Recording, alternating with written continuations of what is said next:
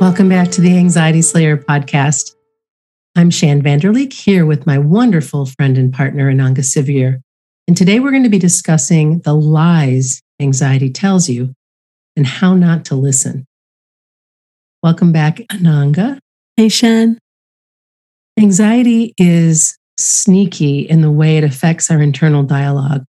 And one of the problems with anxiety is that it's so exhausting that we take the lies that come up seriously.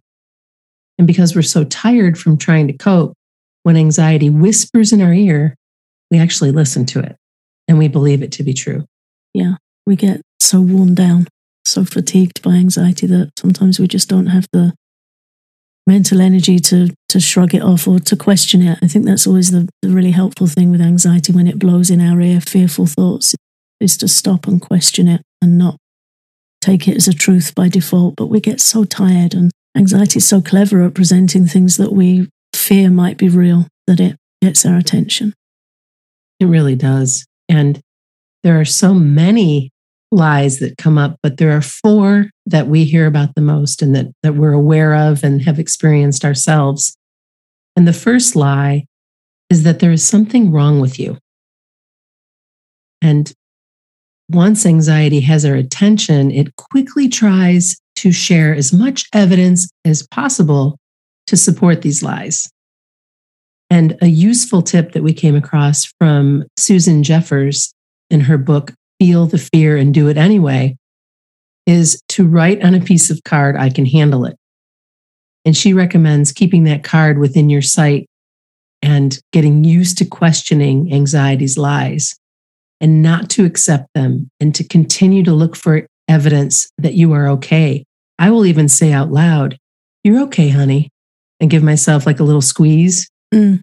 And if you think of the last time you felt okay and think about what you can do right now to help yourself feel calm and control, you'll realize that through all of this that there's nothing wrong with you. This is something that's coming up and you know what to do and you know you can handle it.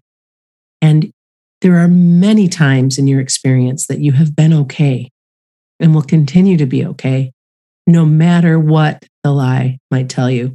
Yeah, we're not broken.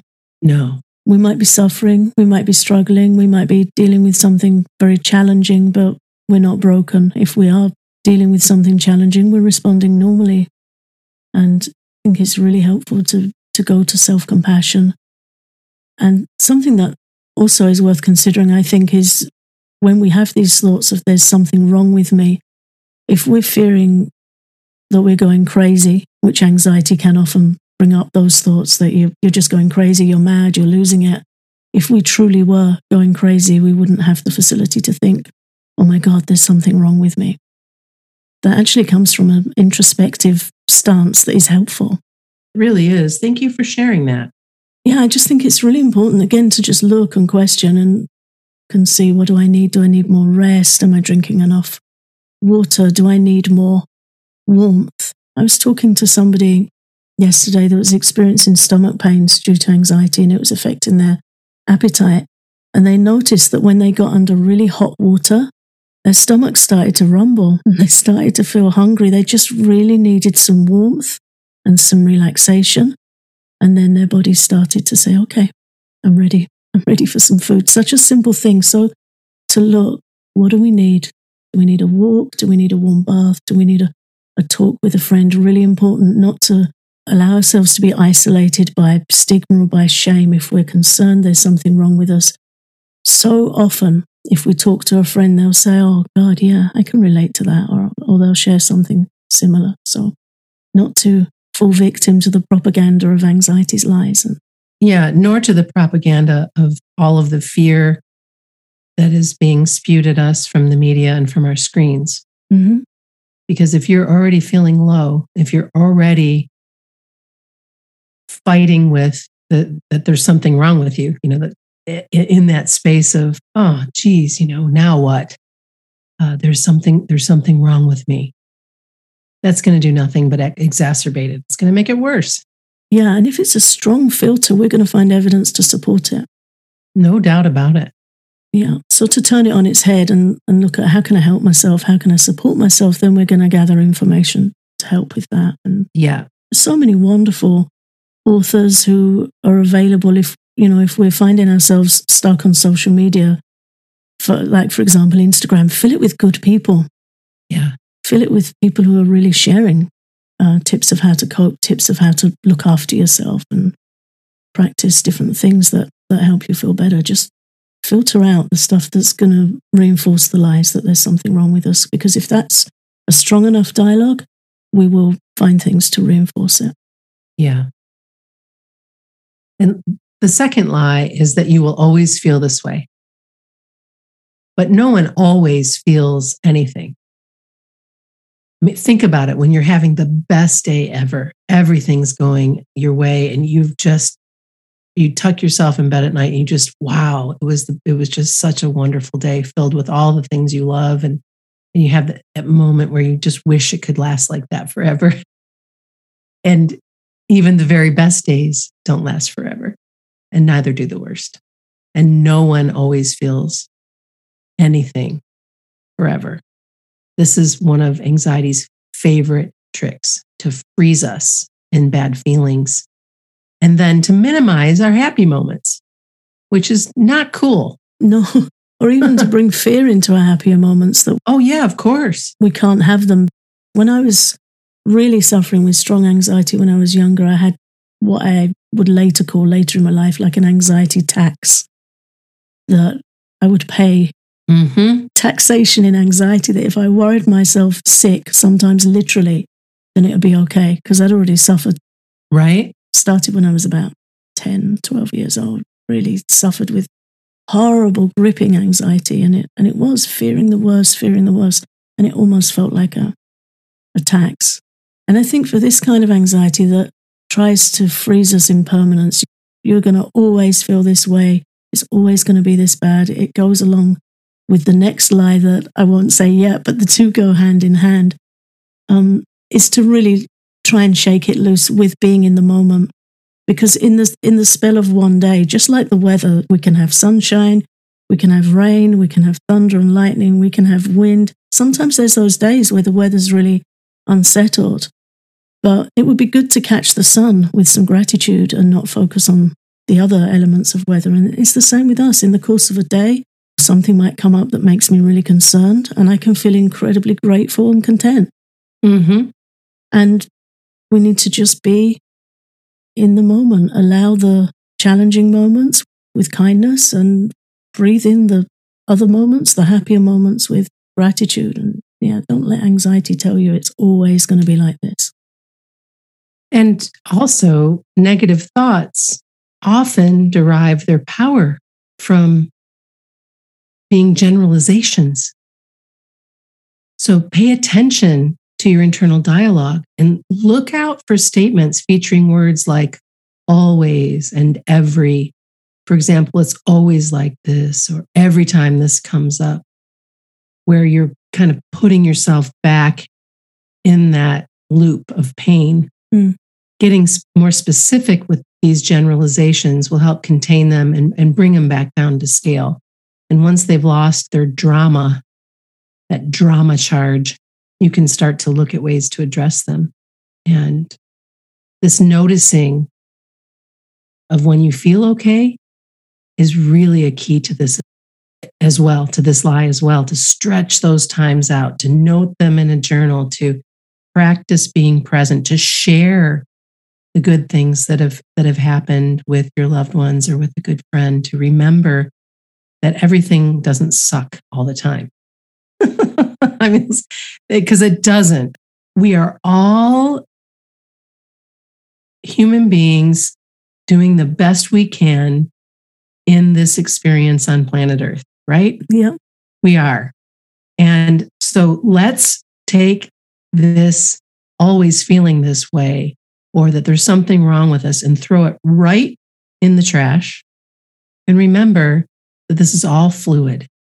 Yeah and that you do have the tools and that you do know what to do And on the days when you feel like you don't, you can listen to this podcast. You can find a supportive book. You can listen to uplifting music, all the things that we share with you.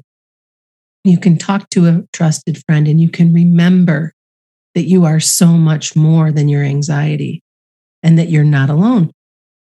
Absolutely not alone. It's a big club. It is bigger, bigger than we we'd like. And yeah.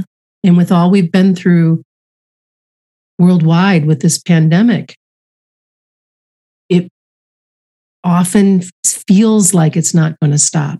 It often feels like we're always going to feel this way, but it's not true. Even this will pass. And in the meantime, we need to take the best care of ourselves and our loved ones as we possibly can so that we can get beyond it. Mm. I think anxiety's got an incredible um, tendency to drain, drain the color, drain the joy from our life.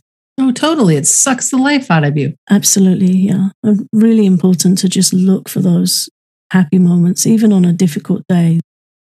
A kindness, a smile, a, you know, a warm cup of tea, a few minutes with a book.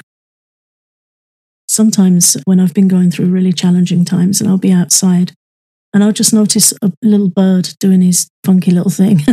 yeah, and, you, and it makes you so happy. Yeah, it makes me really smile. I remember um, a while ago I was going through a particularly traumatic time and I was walking in a garden just trying to be present, enjoy nature, take some deep breaths, photographing the flowers to help me really zoom in and, and be very grateful for the surroundings I was in. And there's this little robin just wherever I was, he just popped up and he was puffing his chest out and singing so beautifully. And I saw him several times, and each time I saw him felt sweeter. And I, I felt like he was keeping me company and just giving me some some hope. He was. Yeah. So I took a picture of him and put him in my journal. Yeah. And have that memory. Kept that memory. Yeah. Yeah. Yeah. And you can go back to that sweetness. I mean, even listening to you share it, your energy lifts. Yeah. You know, that's that's how I felt on my 14 day morning walks on, on Lake Michigan. I was greeted every time by monarch butterflies, mm. every time. And it felt like they were following me. And sometimes they would dance right around me. Sometimes, you know, I had one on my finger one, you know, one day. And that for me, so joyful. And it's such a small thing, but it's part of, of stretching out, feeling okay, and realizing there's just, again, so much great and crushing beauty in our lives to be grateful for, even on our lowest days. Yeah, I think it's like panning for gold. You know, in, the, in the gold rush, when people would go in the rivers, yeah. they'd sift and sift and sift, and they were looking for tiny glinting specks. Yeah, you know, most of what they were sifting was of no good to anyone.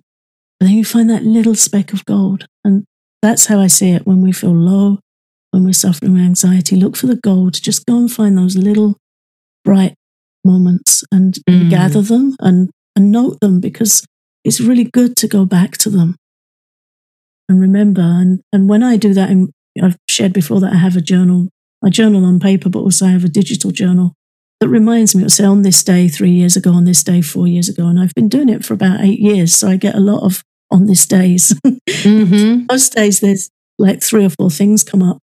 And things will come up from really difficult times in my life. And there it is, there's the gold. And I think, wow, that was a really hard time and I was really suffering, but there was so much kindness. Yeah. I received so much kindness and support, and my friends are incredible. And oh, yeah, the Robin will come around, you know. Mm-hmm. his day where he'll come around yearly and I'll remember him. And it's really helpful to me. And often I see that I was really trying to cope well, better than I would have given myself credit for had I not noted it down. Yeah. I really recommend journaling as a daily practice. Me too. After the break, we'll come back and, and share lie number three and lie number four. Now, a word from our sponsor, BetterHelp. Taking care of your mind is more important than you can possibly imagine how we care for our minds affects how we experience life. So it's really, really important to invest time and care into keeping your mind healthy. There are many ways to support a healthy brain. whether that be crossword puzzles, learning a new language, making time for power naps, and of course, there's BetterHelp online therapy. Sometimes therapy is actually one of the healthiest things that you can do for your mind. BetterHelp is online therapy that offers video, phone, and even live chat therapy sessions. It's much more affordable than in person therapy, and you can get matched with a therapist in under 48 hours. Our listeners get 10% off at betterhelp.com slash slayer. That's better, dot com slash slayer. Before the break, we shared lie number one, that there is something wrong with you, and lie number two, that you will always feel this way. And we debunked both of those. and now we're moving on to lie number three. And this is this is a big one nothing works. And when you come up with that, when that is what's entering your mind, that nothing works, please look at the success stories of others with a curious and open mind and keep trying to find what works for you. In our private Facebook group, we hear on occasion that nothing works. No matter what I try, nothing works, or EFT doesn't work, or breathing doesn't work. And it goes on and on. But again, that's part of the lie. Anxiety wants you to think, your mind wants you to think that nothing works. We invite you to pick one technique and try it every day for two weeks. Make it a game. Uh, you can draw uh, 14 boxes for the next 14 days and make sure you tick each box. Or um, there's an app that you can get. What is the app that you can get? Oh, there's several like Don't Break the Chain apps. Uh, there's one called Streaks. I think. Okay. I think there's another a habit one where you, yeah, you get a little reminder and you just tick your box every day. And the, the idea is you don't break the chain. So you're committing. It helps right. you commit to 14 days. Yeah. Yeah. And, and the techniques that we recommend for increased resistance to all of these lies that anxiety likes to tell us is number one, the, the long exhale practice and that you do that for a minimum of five minutes a day. So you might start with a couple of minutes in the morning and do a couple of more midday and a couple uh, again at the uh, end of the day before bed. And the long exhale is so easy to do. You just you inhale for a count of four, you hold, and then you exhale for a count of seven. And you just repeat and repeat and repeat and you will feel so calm and relaxed after doing that practice. It's a wonderful. I still do that practice often before bed, just kind of something that I do. Also, EFT tapping for anxiety sy- symptoms. You can make that something that you practice. That's something that once you get it, it will never leave your toolkit. But there's that moment from just learning to getting it where people feel like, well, I don't know, that doesn't work, or they feel silly, or um, am I doing it right? Or then they get into judgment and don't don't judge yourself. Go to anxietyslayer.com forward slash EFT, and there's information there for you to tap through. We also do tons of tap through guided meditations on our Patreon. We did one in uh, episode, I think it was 554 or 555. We just did a a guided tapping session for it was the anxiety attacks episode. Yeah, that's a good episode to look up. It was fear of having an anxiety attack away from home. So that's really helpful now as we're moving out back into the world. We're hearing from many people who are suffering with that kind of reintegration in, into being around people. So that's a good practice to follow along with. But we have some in our free course in the Anxiety Slayer Academy on Teachable, and we have many on Patreon. So if you're worried about doing it right, just come follow along with us. Yeah, absolutely. And then, of course, additional techniques, guided relaxations, and breathing practices.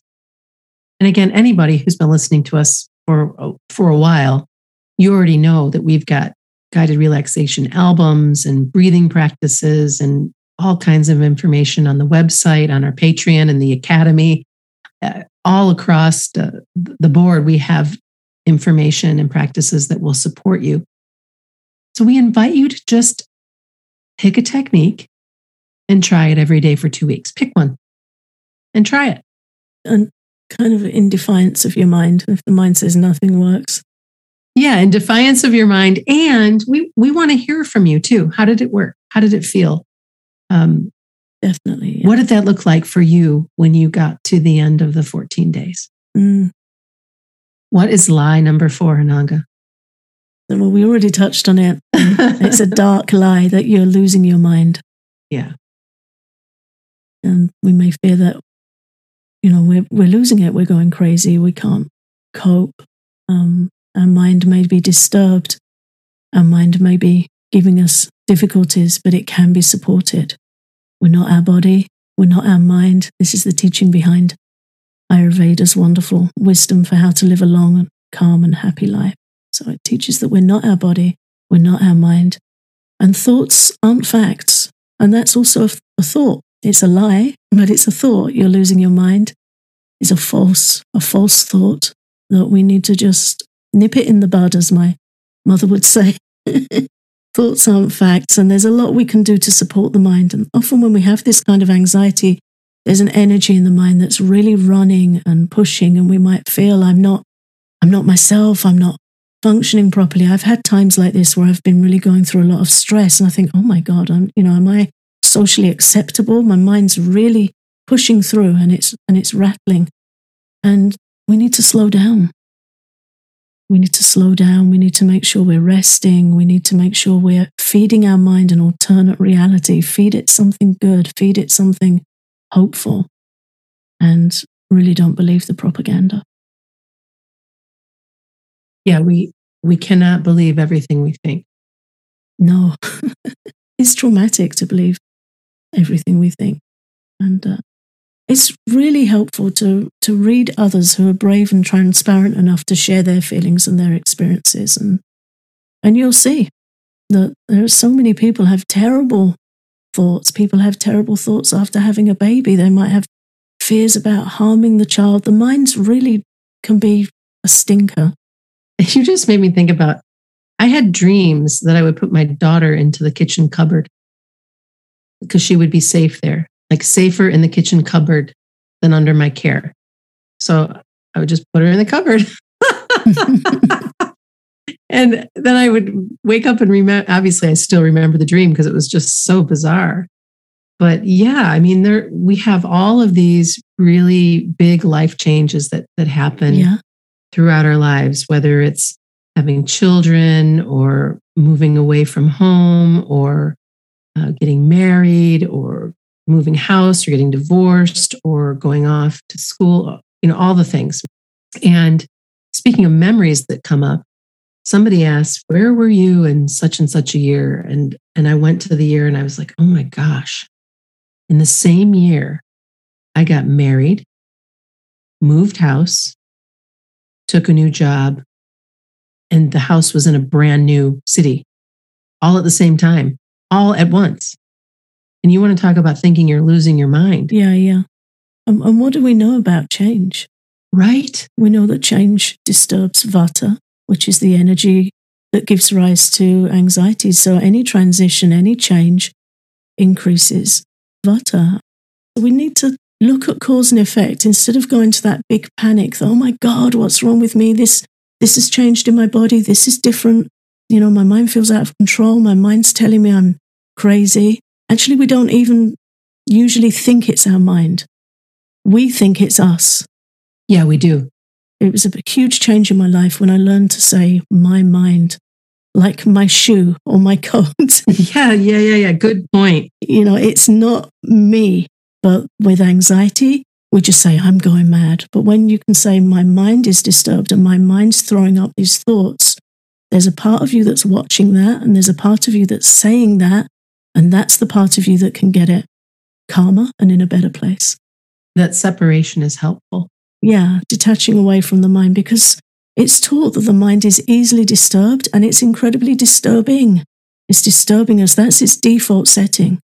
But we can learn to work with it and calm it and use our intelligence to, to nurture it and support it. And that's a completely different experience of life instead of thinking, oh, you know, I've got this pain and I'm going to get sick and there's something wrong with me and go into fear. We can think, well, what does that need? Does it need warmth? Does it need massage? Yeah. What do I need? How can I respond? Because it's telling us something and we need to we need to respond or it's going to shout because we're not hearing. So really to question when we fear we're losing our mind, how can I help myself steady out? And usually we need to feel more grounded. That's the first place to start, is to really get grounded. Yeah, it's so very helpful to be grounded. It's you know one of the reasons why I continue my morning walks Mm-hmm. because it it helps so much. And as you were talking, I was thinking about I used to say, oh, I'm a crazy person. And I realized that to a degree, I am absolutely a crazy person, but in a good way. but but the repeat of um, I'm a crazy person, or I'm going crazy, or I'm crazy. Uh, you have to be mindful of that. It's a very slippery slope because you start to believe it, and you you start to become something that you're not because of repeating. And it wasn't even something that I was conscious of until I don't know. You and I were having conversations, and it would come up, and I would say that, and then you would kind of bust me on it, catch me on it in your sweet way. And so I've been much better about understanding that the the crazy one in me is more the wild one in me, Yeah, right. not the one that's feeling like her mind is unsteady or or that I'm losing my mind. There's a difference.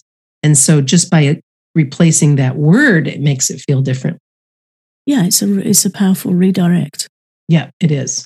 And yeah, we need to watch those words and and we need to um, just slow down, be kind, and see what we can do. And it's amazing how a tiny change in the right direction makes such a difference. Doesn't have to be big things. We don't need to do big things, and we don't need to figure it all out, which is good because we're not going to when we're anxious. Our mind's too jumpy. That's something, that's what comes later. But first, slow down. What do you need? What helps? Always keep in mind what helps. And that's another wonderful benefit of journaling is to note down how did you get through a difficult day? What did you find to help yourself go to bed at night feeling feeling better, feeling like you supported yourself? When we write them down, we reinforce those positive actions and they're there to go back to. We're all going to have these moments when we feel like our mind's suffering unbearably and it's and it's out of control. It- It's part of the human experience, but it's what we do with it, what step we take next that really makes the difference. I, I always feel greatly benefited by reading people like Dr. Edith Eger, who shares from her intense experience in Auschwitz. How does somebody who goes through something so horrific find joy and peace and hope in life again? And I, I feel like, well, if they can do it from going through something so incredibly, unimaginably horrible, then, you know, what's their secret and what can I learn from them? And one key lesson I learned from Edith Eger is she asks, What now? Not why me? What now? What next? And I think that's a very powerful question. Well, there you have it. There are the four lies that anxiety tells you and how not to listen. We invite you to be sweet with yourself and really make it a practice. Take on our challenge, take on the 14 day challenge and see what technique or practice might work for you. No matter what it is, pick one, give it a try, and then let us know how you do. And thank you so much for listening to Anxiety Slayer. We're grateful that you listen in each week. And if you love our podcast, we invite you to become a patron for loads of Anxiety Slayer extras. Check out our Patreon at patreon.com forward slash anxiety slayer.